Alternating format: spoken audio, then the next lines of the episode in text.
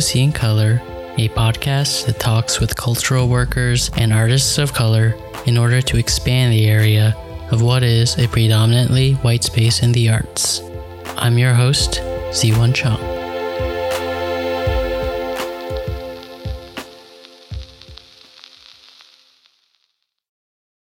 Hey everyone, I hope you're doing well as the fall season comes full force.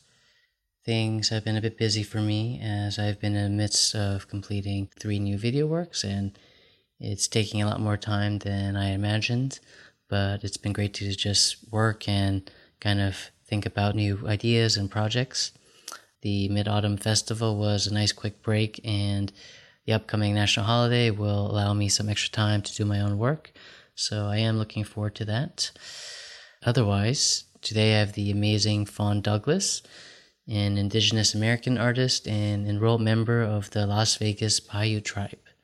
Fawn is dedicated to the intersections of art, activism, education, identity, place, and sovereignty. Within her art making and activism, she tells stories in order to remember the past and also to ensure that the stories of Indigenous peoples are heard in the present. Fawn is currently working on her Masters of Fine Arts at the University of Nevada, Las Vegas, and co curates the Vegas Institute of Contemporary Engagement, an artist team that has been the catalyst for exhibitions, podcasts, interviews, performances, and experimentation that make space for marginalized artists in the Las Vegas community. Fawn and I had a wonderful conversation about call out culture, cultural accessibility, and giving each other grace. It was moving listening to Fawn discuss her work as a community organizer and her experiences as an activist. As always, take care, and I hope you enjoy this. So I'm a part of Indigenous Women Hike, and we actually took a hike to Peru a couple of years ago. Mm-hmm. And then just recently, they're like, "You want to go to Nepal?" I'm like, "Oh, I'd love to go to that area, you know, just to even you know dip my toe in that area. Yeah, yeah. It'd be really nice." I mean, yeah, I, I did not expect to be here, to be honest. Oh, really? It was not in my plan, you know, or like possibilities. How's that? To be teaching here and staying here longer than I thought as well. Yeah. Well, I don't know. I feel like this past couple years or a year and a half has posed um, just new life changes. Like even for us, you Uh, know, I didn't expect to, you know, be owning a, a big art compound and yeah. having my own studio spaces. I mean, sure, part of the five year plan, but not, you know, now. Yeah, While yeah. I'm working on my master's, it's a bit much, but Yeah, yeah. um, yeah, so how's your day been? What's Las Vegas like right now? Hot. It's hot? it's always It's hot It's very though, hot. right? Yes, I mean that's how summers are here in Las Vegas, or most of the year, anyways. But it's been very warm. But I've been, you know, in the pool for the weekend, which feels really great. And yeah, just trying to enjoy the days and time with my family. And today was pretty much a whirlwind of just a basic day, really, just meeting with people, you know, showing my spaces, uh, talking with contractors, and you know, trying to get Contractors. yeah, because we're still building on the Nuwu Art and Activism Studios, and so three of the buildings are you know somewhat complete, but we have this you know larger area that's going to be a gallery and multi-use, uh, well, community center space. And so that's going to be the final, you know, one to finish. So we got to meet with the contractors and talk about, you know, all the things, you know, just like tile removal and mm-hmm, when can that be mm-hmm. done? All right, we got to order the dumpster. Yeah. All the busy work. Yeah, yeah, yeah. I, I have some questions about the new art center, but before we go there, yeah, I was curious. Yeah, can you talk a little bit about, you know, your background within arts and where you grew up and some of the influences that led you to, you know, you as an artist and performer um, today? Okay. Um, yeah. Well, I grew up here in Las Vegas, Nevada. Um, my tribe's from here, so Mm-hmm. it's the other half of my heart, uh, Las Vegas Paiute tribe. But I wasn't born here. I was actually born in Oklahoma, and that's the my father's side. Okay. Yeah. But I honest, I don't really know too much about it. I went to Oklahoma City once, and I think the only thing that was the main attraction seemed to be the uh, uh, basketball stadium. Oh, okay. I think that's where I went. Um, a couple Oh, yeah? years, not a couple years. Now it's like 25 years ago. I went Yeah. there for Red Earth Festival. It's like Okay. a really big powwow That was super awesome, but I really don't remember too much about it because I came out here when I was just a small child with my mom. And yeah, growing up here, uh, my influences have been, you know, basically family who've been, you know, cultural keepers and just growing up in the arts. It's been more, yeah, I've been exposed to the Vegas art scene, but also exposed to, you know, the arts that's from Santa Fe, New Mexico. I used to visit my Aunt Suzanne out there and going to SWAIA for Indian art market mm. in the summers. And oh, I'd love to go this summer in August, but maybe next year. Yeah. we'll see how you know travel's going. Fingers crossed. right. Yeah. Right. So um, yeah, a lot of my influences have been you know mostly uh, female artists. In fact, I'm curating a show this fall that has a lot of my favorites and you know, people I've really looked up to over the years uh, within the Ahwahnee exhibition at UNLV. Mm. And uh, let me think, other influences just in, in Vegas. Oh gosh, there's so many of them. I mean, Lance Smith, of course, one of them. Yeah, yeah. I mean, just growing up though, like, you know, were, were you doing art that whole time? You know, I mean, I know also the other thing that I was thinking about was like performances. You do a lot of these performances and also whether, you know, you were always performing as a kid? Were you always, uh, you know, doing different activities, also performing in terms of performing uh, as race and all these in different environments. So, you know, how does that sort of intersect, you know, the way that you're thinking about art? Oh, actually, um, yeah, I started performing uh, in the early 90s, 1990, 1991. Even before that, uh, in the powwow circle. Mm-hmm. And I don't know whether to call it performance per se, but it's more like cultural. Mm-hmm. Uh, so different dances in the powwow circle. I, I danced a traditional dance, fancy shawl dance, and jingle dance and each dance having its own meaning. And so one of them is a prayer dance. All of them are very spiritual. And a lot of my work now kind of uh, dissects that a little bit. Mm-hmm. Um, I have a piece at the Nevada Museum of Art currently called "We Don't Dance for Money," uh, mm-hmm. uh, because there. Well, for one, the powwow itself is a social dance. It's where people get together from different tribes, and it's not just limited to Native American people. Anybody can go to enjoy the the sights, the dances, the art, and everything.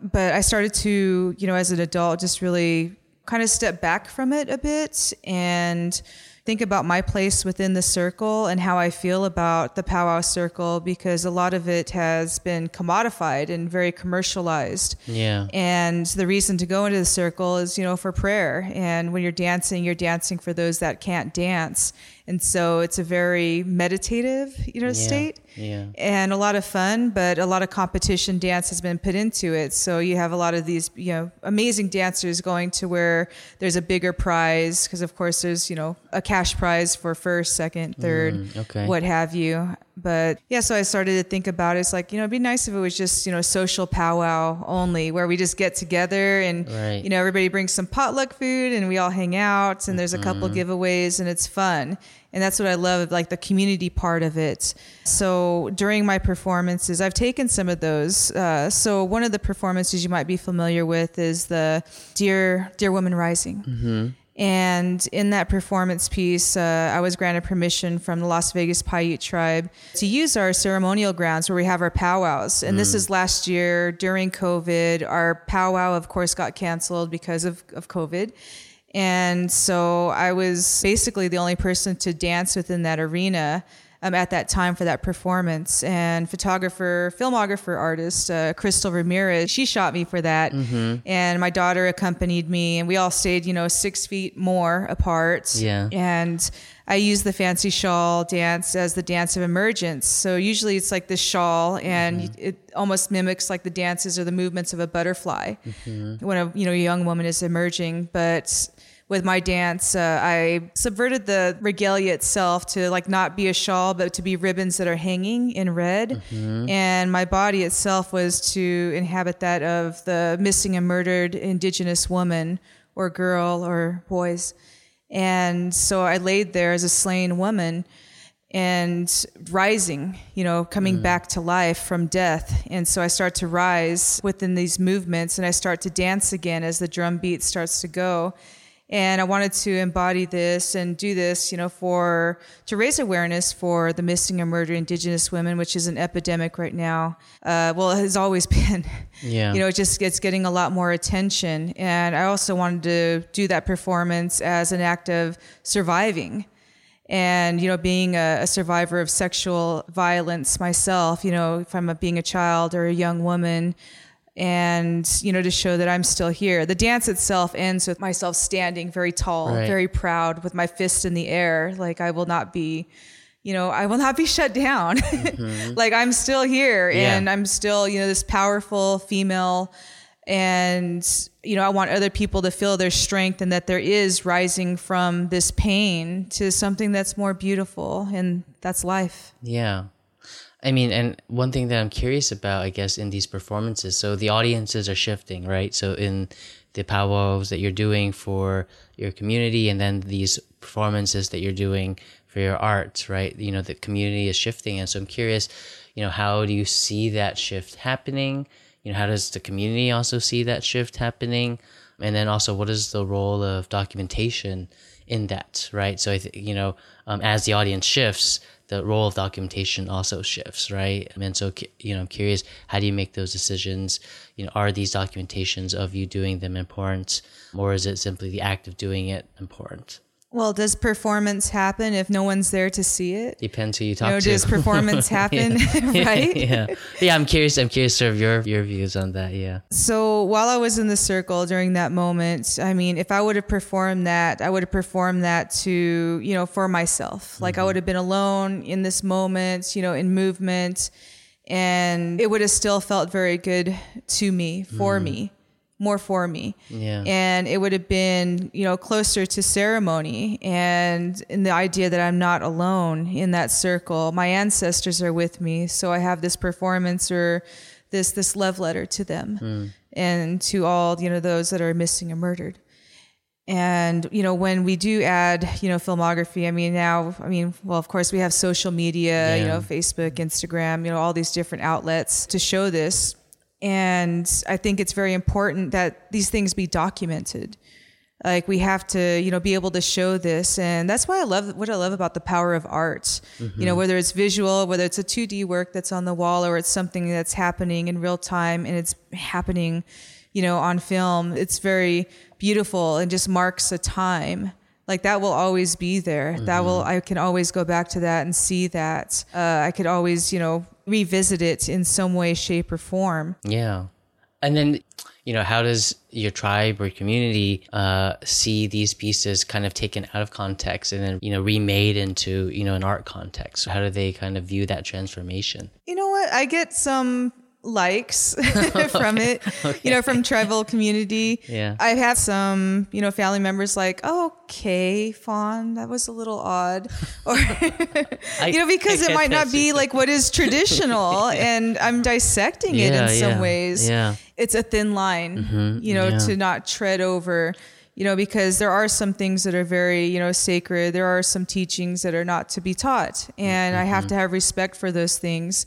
Even within like a, you know, being in the circle for that performance, um, you know, itself. And even though I was just there with Crystal and my daughter Soul, mm-hmm. there was also like, all right, you know, make sure that, you know, these are not the views of the tribe, that these are the views of the artist, mm. you know, even though like, of course, you know, you know, like we all stand behind, you know, what that movement is and what that messaging is. But, you know, it's like I have to tread carefully. And, you know, sometimes these things take a, a talk with my elders, you know, like, hey, what do you think of this? Or I did this and, you know, just kind of getting some input from some other people. And usually it's positive, but there's always like the disclaimer and the warning because we do have our cultural protocols too. Right. And also, you know, I think, you know, once we're dealing with appropriation, you know, like you said, the line is very thin and also the feelings are very strong and, you know, no group is a monolith. So there's always going to be people who agree with it and disagree with it. You know, and I think, you know, you dealt with this sort of in an interesting sort of way with appropriation. I think you, you know, I think you mentioned you were influenced by, you know, um, Justin Favela and his Art People podcast and thinking about call out culture and having discussions. And I think, you know, I was thinking a lot about that as you were talking about you talking with different people in your community, asking them what they think, and sort of having this discussion. Um, and yeah, can you talk more about appropriation? It's such a complicated. I mean, in some ways, it's not complicated. A lot of it's just discussion, but you know, ha- where these lines are, are created and how you deal with them as you're working with these topics, which are so embedded in culture and history and trauma. Oh yes, embedded in trauma. when we when we think about things, when we see appropriation, it usually comes from a place of hurt. Like, wow, this image or this what's happening before me is is hurting me. I'm feeling like lashing out. I'm feeling the anger, and then it just takes like a stepping back. Like, okay, why is it that I'm so angry? Yeah. Where are my words? How do I feel about this? And even when I did, um, you know, just thinking about call out culture, because I definitely have, you know, partaked in it. I, I have, and I feel um, not great about that, you know, but there is a, you know, I'm a human Yeah. and I'm growing, and I've definitely learned from it. And specifically, when we had the cultural appropriation workshop at the Las Vegas Indian Center, I called out a friend of mine, and I saw that he was doing this, you know. Tribal festival. It was just mm. like this big cultural appropriation festival. It was just really terrible. And I'm just like, oh my gosh, like, and I was like, all right, I'm going to share this. I'm going to leave this here. And then I just let everybody else attack him on my Facebook page. And it was really mean spirited. And it made me feel hmm. like just gross. Yeah. I, I didn't feel good about myself, to be honest. Like, just, you know, calling him out in that way. And so it's just like, you know, I had to circle it back and I was listening to Justin Favela's podcast. And one of the discussions on there was just like, you know, we need to call people in. This is what, you know, needs to be done. You know, call out is over. It's it's time to call people in. And so I was like, oh, that's interesting. I just, you know, heard that within the same Yeah. time as all this is happening. And Yeah. it was it was very serendipitous.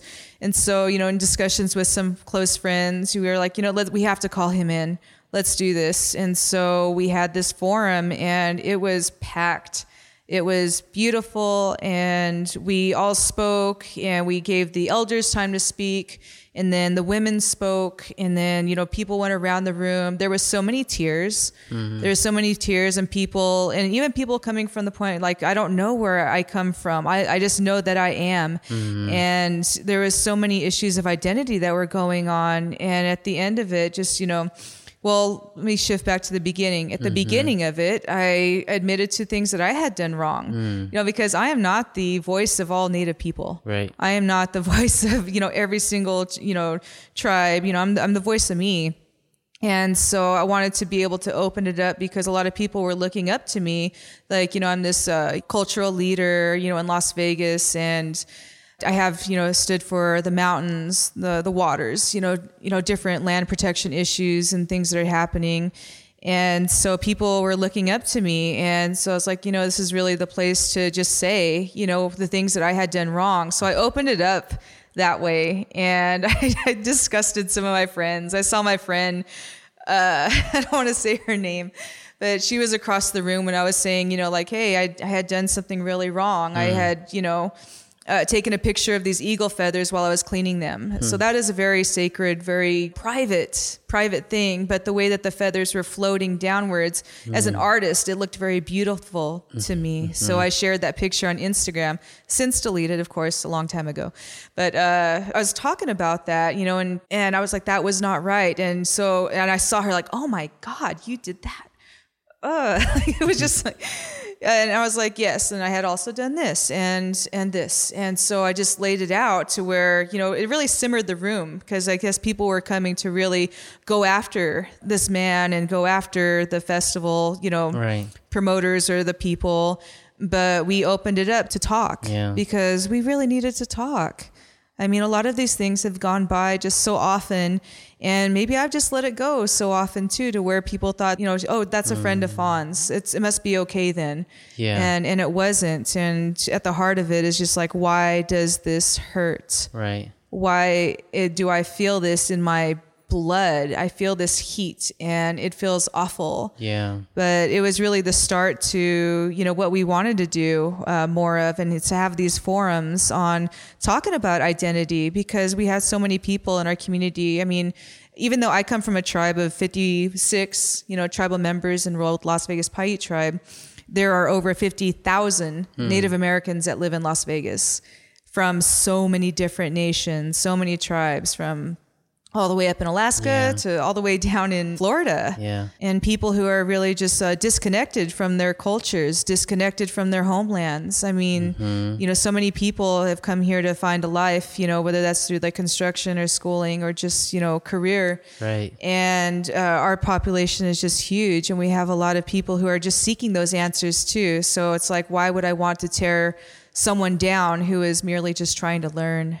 Right, right. Yeah, I mean, and it's complicated, like you said, because it takes time, it takes effort, right? And I think part of the attractiveness for the self call out culture is the easiness in which you can do it, right? You don't have to spend the time to have these discussions, right? I think the work that you're talking about, you know, gathering people together, letting yourself be vulnerable, and letting these sort of traumas kind of happen, and also having the good faith for whoever is doing this to also assume that they're listening as well, right? And so all these things sort of need to come together in order for this kind of moving forward to happen. And I think that's sort of where it gets really strange and weird in this, you know, social media world that we now live in, where you can easily have these kind of quick conversations without much thought to people that you may or may not even know, right? Yeah, absolutely. Yeah, I mean, there's so many different things that you do. You know, one thing that I'm also thinking about, I guess when you were younger, were you also kind of drawing and were you painting or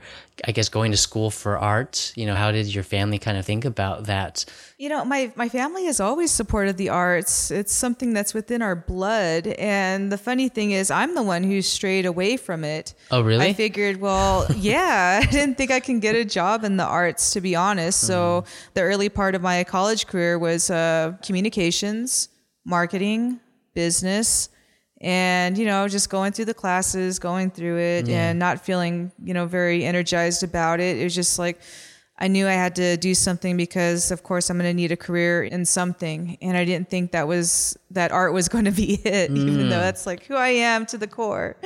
And so, um, only as an adult did I really just kind of, you know, go back and like, no, I'm going to get my bachelor's, and I got my, my BA in in art at UNLV in 2015, and I'm currently working on my master's now. Yeah. And it's just the best move I've ever made, especially with education and especially now just learning about all these other careers that are open and available, you know, to artists. I, I really don't think we talk about it enough. I mean, there's when people think artists, it's like, all right, somebody painting something at an event and maybe they sell it, maybe someone bids on it uh-huh. and and that's that. Mm-hmm. But no, there's so many different careers that can be involved in that. And I'm also learning that through, you know, working with Meow Wolf too and you know just being with them the past couple of years and learning about all these different avenues you can go through with talent. I mean from you know murals to creative direction. I mean there's so many things. How did you get involved with Meow Wolf? Oh, and also for the listeners, if you don't know what Meow Wolf is, it's like this strange cult art installation thing, right? That's the best way I can describe it. I visited the one in New Mexico, the one that started out in Santa Fe, and I know they're expanding. But yeah, could you talk a little bit about Meow Wolf? How'd you get into that whole thing, and what's that been like? Oh, absolutely. Uh, yeah, actually, I was referred a couple years ago. I'm pretty much two years in, uh, maybe a little longer. And I got involved with the community outreach and just connecting Meow Wolf to the Las Vegas community.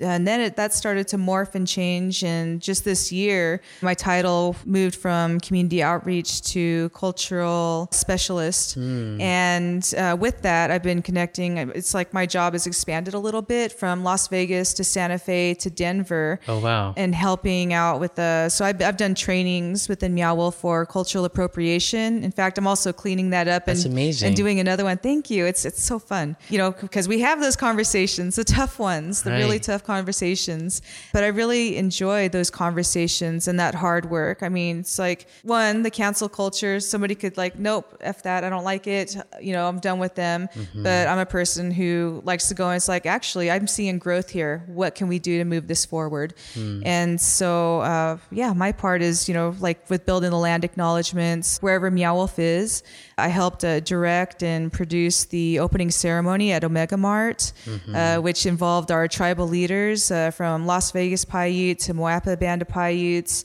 The director of the Las Vegas Indian Center did a invocation and opening prayer. We had some dancers because we're still in COVID. It was you know really small, but it was an intimate gathering mm-hmm. and opening that I was so proud of, so super proud of because it's one thing to you know do a land acknowledgement. I mean, land acknowledgements are nothing right. without actions mm-hmm. or words yeah. behind them. Yeah. And that has really grown to, you know, what we're going to be doing and how we're expanding too. Like even to, you know, just cultural um, accessibility. Like right. in the Denver Meow Wolf, we're going to have, you know, like just imagine, you know, where it says the bathroom, it is like bathroom, baño, and then we'll have the the Arapaho word for bathroom. Mm. You know, so there's that cultural accessibility piece. And currently, I'm mentoring some students from the Institute of American Indian Arts mm-hmm. and University of New Mexico. And most of the students are predominantly um, indigenous peoples, mm. and they're artists and they're amazing. And so, wow. yeah, it's our first internship program with Meow Wolf. And most of them are there in Santa Fe at the House of Eternal Return or the Cats or Caterpillar building. And they're learning so much. I've been checking in with them each week. And each week is just like they're living the dream, is what I'm hearing. Mm. You know, just being around, you know, this creative world and this underworld of, of Meow Wolf. Right. And it's been a lot of fun. It's been a lot of fun. I, I really enjoyed that. And I'm on the idea IDEA team as well, which is intersectionality, diversity, equity, and inclusion. And see, did I say that right? idea. But uh, but yeah, I, I really enjoy that and enjoy the trainings and just the possibilities. Right. The possibilities of where this can be and where this can go because of course like all museums and art spaces are you know really revisiting just like you know who they are right. and where they are you know in this time of george floyd in this time of the pandemic. Yeah. it's just been an awakening and it's nice to be you know somewhere to where you're being seen and heard right. and that the work is is valid and going to be you know moving things right. into the further future yeah and let's hope that it keeps doing that right i mean you've been able to actually be part of it so it's been really great yeah i mean I, i'm really curious about you know your appropriation training your diversity training and how that's been like you know and how do you sort of frame these such complicated huge topics in a sort of group setting and how do you kind of I'm curious because I don't think I've ever had to design a training course like that ever. Well, it's a lot of fun. It's not shy of things I haven't already done. I feel like yeah. everything that I've done has intersected in some way somehow. So I've had the tools and I've had some amazing mentors too. And, you know, when it comes to uh, working like in that field, it's, you know, you're also surrounded by others who've been working in this field right. for a very long time. Right, right. And, you know, just wanting to like even expand like this. So there's more people of color that are working there. Mm. And I'm, I'm really proud of that. I was a part of the hiring process and, you know, really going through right, right. and making sure that people like in our city are informed about, you know, know the opportunities that are available and we just got past uh, I think 57% uh, people of color that are working within Wolf Vegas. Really? That's amazing. Uh, yeah, yeah, I'm super proud of that. yeah, and then so something a thread that I've been that I, you know I see throughout all your different works, and also as you're talking about sort of is your work as a community organizer. And could you talk a little bit about how you got into community organizing, and you know the different kind of projects that helped inform you know all the different work that you've been doing because you know you've been doing this for years i'm curious how you got into it. Ah, just a, a, care and a passion for what's around me. So a lot of it is very um, these indigenous lands uh, centric like red rock. Uh, so mm-hmm. all right you're not in las vegas but here in las vegas nevada there's an area to the west called red rock and all of this area is, you know, the ancestral lands of the Southern Paiute people. So we have our histories written on these walls, mm-hmm. you know, through the petroglyphs, the pictographs. It's all a part of our cultural landscapes with our salt songs, our ceremonial songs. And so when it comes to, you know, caring about this area, it's like, well, shoot, some people are, you know, scratching their names over these beautiful writings really? that are, yeah, that are like hundreds and thousands of years old.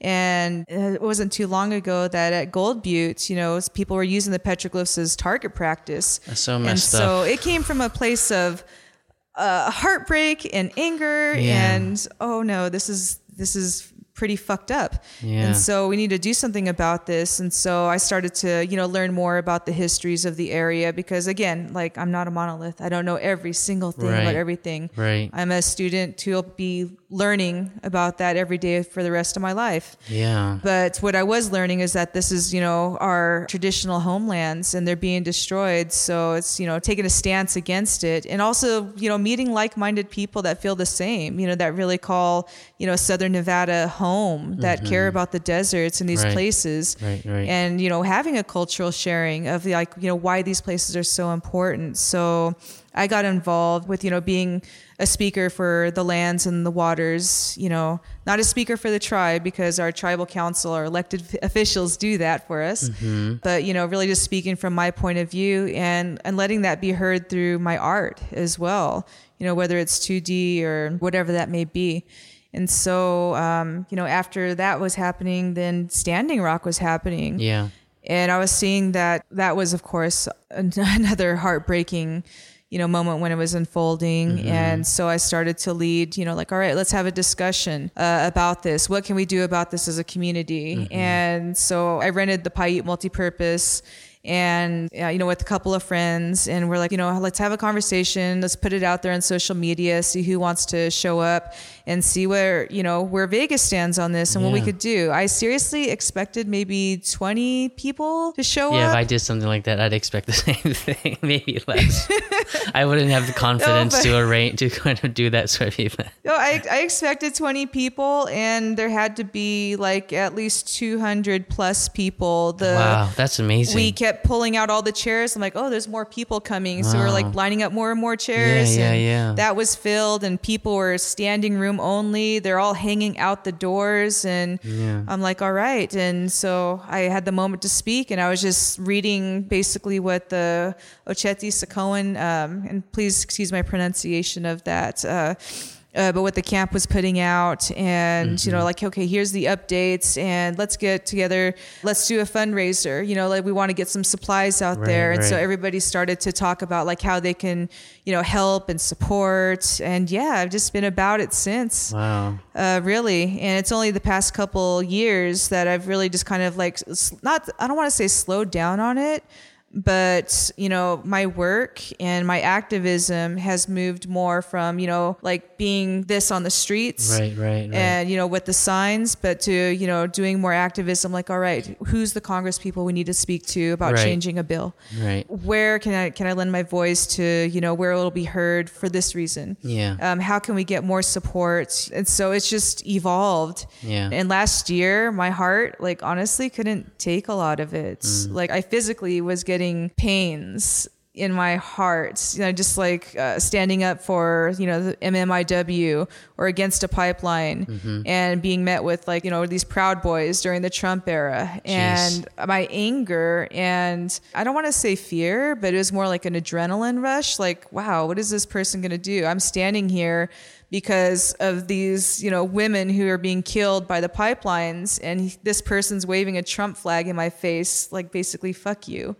So the Proud Boys are showing up to the pipeline as anti-protests. Um, yes, they did last year. They showed up to an action we had on Fremont Street. It was really ugly. Yeah. And, you know, I acted unafraid. I laughed, and, you know, because they like to act very macho. It's Yeah. Mm-hmm. very, the patriarchy is thick. Yeah, yeah. It is very, very especially thick. with so them. I, yeah. yeah. So I just laughed at them, and it really pissed them off. And I just laughed and kind of pointed. Me and a friend acted like we're laughing at them, Yeah, as a way to protest Yeah, too. yeah. Mm-hmm. And they were just, it was just really angering them. But it was also like my hands are shaking, and I was just like, this feels so negative. And one of my friends who doesn't really come out much, she's like, hey girl, I want to support you in these things, but I think that'll be my last one. that was really heavy. yeah. I, and I didn't even realize it back then, but I was probably silently thinking, I was like, you know what? Me too. yeah. It wasn't doing anything for my spirit Right. except like, you know, just kind of tearing it down. It was like, there's other ways, there's other ways to show up Right. and there's other ways to be present. And so like, you know, what, what do we need? Like, what are the community needs? Yeah. And when everything was happening, that's when the art centers were really coming about. It was honestly a part of my five year plan. Yeah. Not like starting last year with all of the stuff that was happening. Yeah. But my partner saw this uh, synagogue that was for sale and had some adjoining buildings in the historic Huntridge neighborhood. And she's like, you know, we could build a community center, the art studios, the gallery, like all that you wanted. I was Yeah, like, yeah. please not now. like that's I'm I'm in grad school. Like don't don't do this to me. But just like uh, as all of that was happening, the COVID entered our our city, and you know things just started to get really really bad. I mean, the racism was thick. There was a lot of things. It was like a perfect storm of things that can happen that would just break you. But we have you know stood up and said, all right, like what can we do long term? Right. Because we're educators too Right. my partner and myself. And what can we do? You know, we really love what was happening with the call in, you know, with the talking about cultural identity and appropriation. Right. And we wanted to do more of that. And we want to keep having these forums. Yeah. We want to keep educating and, you know, spreading the arts and, you know, really putting our message that way. And, you know, what's going to happen when, of course, the arts community in Las Vegas was hit really hard last year Yeah. um, how are our artists or even people of color, uh, mind you, the, the art spaces are not limited to people of color, it's anyone. But how are we going to get through this? And so we just took a chance and we started to refurbish these places and and we got them all filled with artists and nonprofit organizations. How many places did you refurbish? Um, well, it's uh, four buildings oh wow. And and lot. three of them have uh, basically eight studios. So there are eight studios, and each one is filled with artists and activists, Wow. and that makes up the Nuwu Art and Activism Studios. Right. So are you renting the spaces or they were on sale? How what happened? How'd you get a hold of these four s- wonderful spaces? Yeah, my partner and I we we purchased them um, last year when we were seeing the need and seeing everything unfold. We knew we wanted to do it, and he's the one who initially saw these buildings, and I was like, ugh. they were in really bad shape. They were, uh, you know, they're basically squatter places for like a couple years, and. Okay. And he's like, well, let's just take a look at it. You know, we, we could fix them if we needed to. And I was like, oh, okay, let's just, I mean, Yeah. what, what's the hurt? What's the harm? Let's go look at it. And so there was a hole in the roof. And Hmm. so it was like there was- basically complete. You had to completely redo the whole thing. yeah, yeah, absolutely. And, you know, it felt like you're walking in a fun house because there were older homes like 1954. Mm-hmm. Two of the buildings are 1954. And then the, the main larger building that's going to be the gallery and community center space is, you know, Mm-hmm. 1985. But because of the older buildings, the flooring was all messed up. It felt like you're walking in a fun Mm-hmm. Yeah. There's yeah. different levels of Yeah. layers of floor Yeah. and they were just a mess. They were just really tore up. And so we just took a look at our savings and we thought about it. We're like, look, we can't afford what they're asking, and they won't sell these buildings separately. Okay. Uh, let's just throw it out there and see, like, you know, if they'll take our offer. And then, of course, COVID was happening and things are just, you know, going a certain direction last year. And then the people called us back and said, we'll take your offer. Uh, And wow. so I was shocked. And I was like, all right, I guess this is going to be what we're doing now. We're going to, yeah.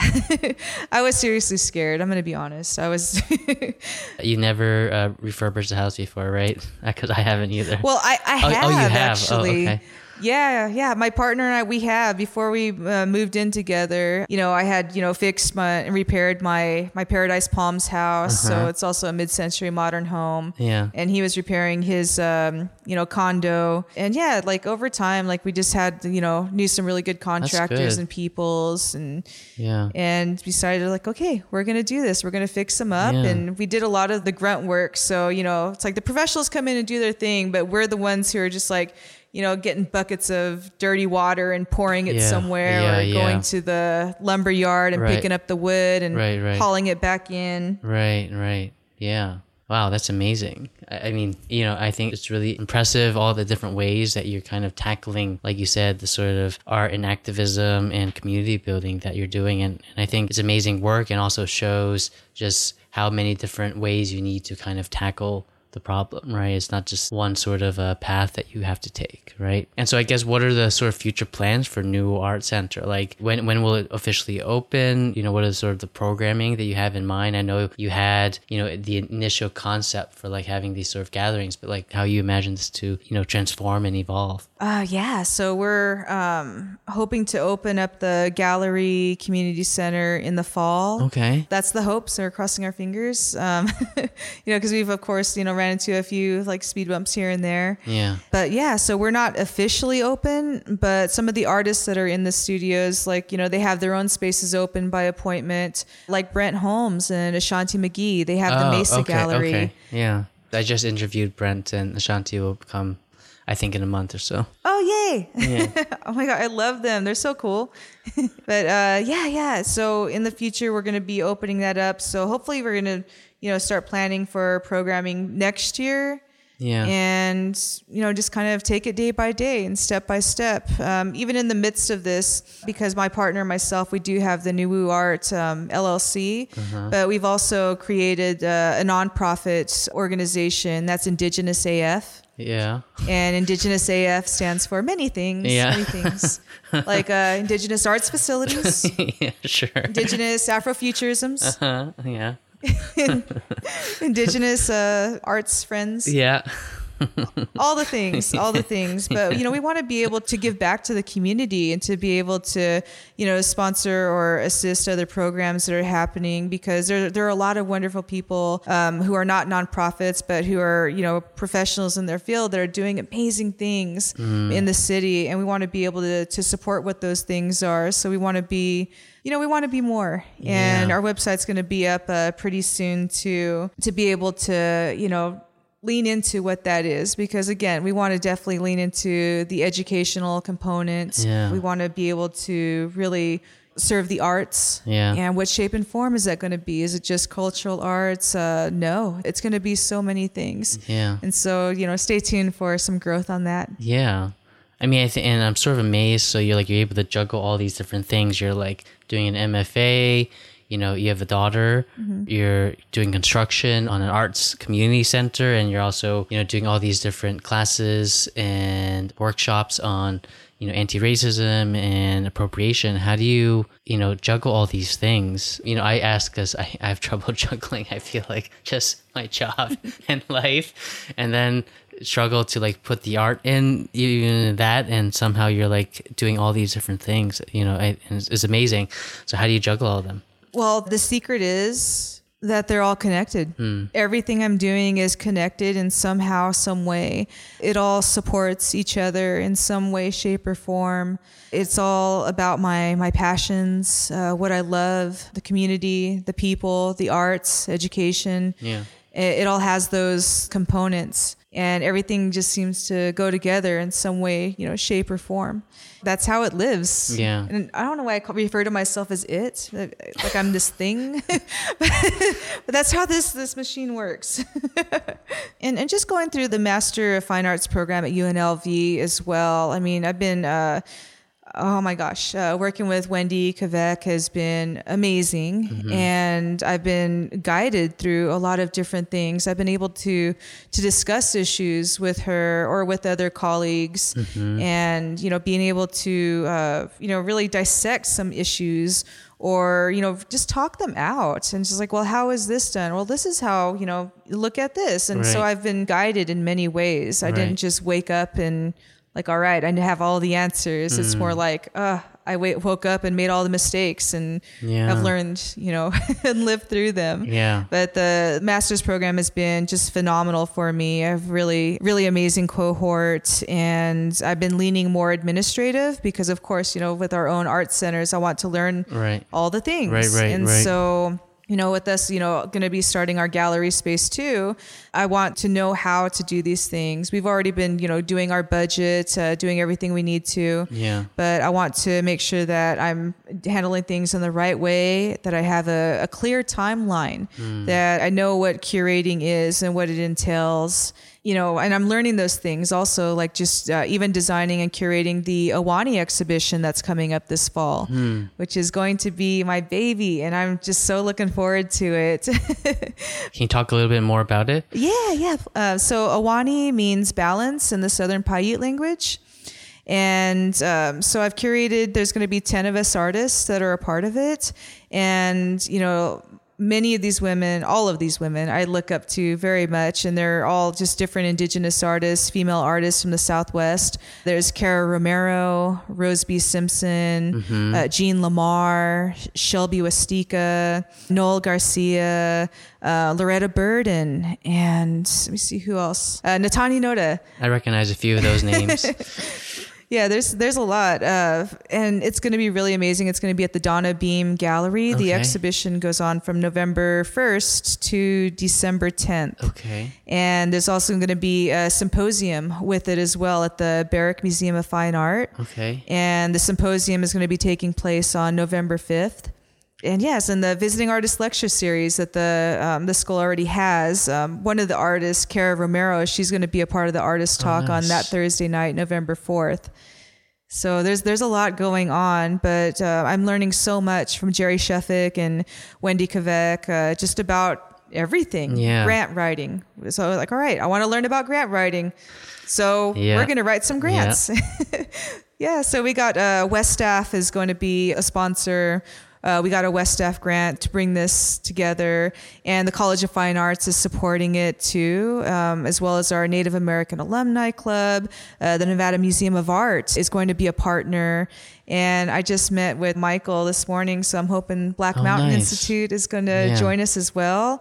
But we have so many amazing community partners. I mean, Vegas is really like when you really think about it, it's very rich Yeah. very rich in in community uh, you know people community partners and people that just want to support the arts and and the humanities and things that are happening here so it's going to be the event for native heritage month Yeah, that's what a lot of people have been telling me. They've been saying that Vegas as an art scene is quite open and young and willing to kind of accept all these different notions of what art can be as a young art community compared to, you know, these sort of older established art centers like New York and LA and yeah, people have been like talking a lot about, you know, how wonderful it is to meet different people and how easy it is to also meet people in the art scene in Vegas. So, um, and in that sense, you know, I feel a little um, sad that I was not able to come to Vegas and have to do all of this virtually.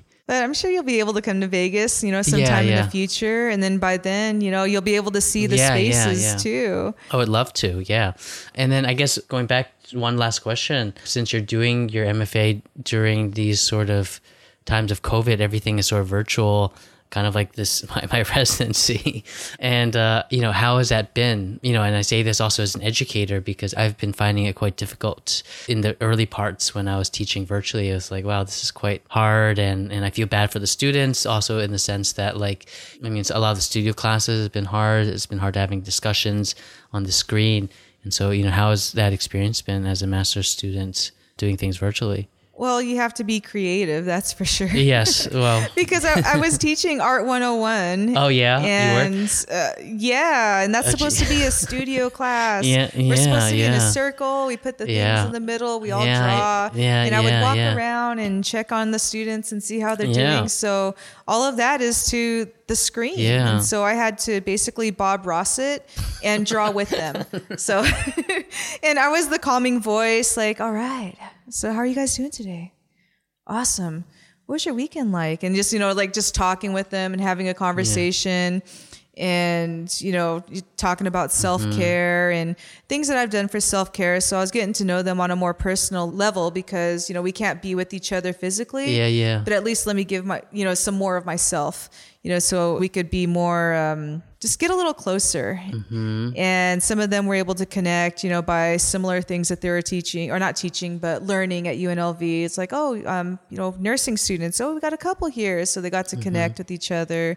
And you know some of them were saying it was just sad that they're not getting the college experience and I told him, I was like, you know, I'm also a, student with you too. So I, feel that. And, you know, I'm sorry, but it'll get better. And, you know, right now we're just being Yeah. safe and just think of how wonderful it's going to be when all of this is over, you know, and your, and your drawings are looking great. I really like what you do with the charcoal yeah. here, and just you know start to talk about their work, and we would critique together in the, the Zoom screen or the WebEx screen, and just you know keep yeah. it light, keep it light, and uh, give each other mm, grace. Yeah if you want, I, that sounds like a good place to end. Uh, is there anything else that you want to talk about that I missed? I feel like we talked about a lot of different things. We did talk about a lot of things. That was fun. Yeah. do you want, you want to let people yeah. know uh, where they can find you online and all the different work that you're doing? Um, yeah, thank you. Um, you see on www.nuwuart.com. And Nuwu Arts is my handle for Twitter and Instagram. And yeah, you can find me on Instagram mostly. I post a lot there and I give little snippets and you can see some pictures of our, our centers with some of the pages. And yeah, I have a lot of fun there, share a lot of information about different things that are happening locally or just how I'm doing for the day. Right. Yeah. Yeah, and then you have your fall exhibition that you're curating coming up, and then hopefully, like you said, the art center will be opening in the fall with a lecture series. So yeah, so everyone keep an eye out on that, and I'll keep you all posted. Um, and yeah, thank you so much, Fawn, for you know chatting with me and telling us you know how to be you know an activist, artist, community organizer, and you know wonderful human being. Thank you. Thank you so much for taking the time with me too. All right. Well, take care. Bye. Bye. Seeing Color is recorded, edited, and produced by myself, Ziwan Chung. Additional help with editing by Tokyo Hong and Mandy Tong. Original music by Alex Chow. You can find more information on the website www.seeingcolorpod.com or on Instagram, Twitter, and Facebook under the handle Seeing Color Pod. If you enjoyed this show and have the time, I'd appreciate if you could go to Apple Podcast or wherever you listen and give Seeing Color a five star review. This really helps others discover the show and gives greater visibility for everyone on Seeing Color. Again, thank you so much for listening and goodbye for now.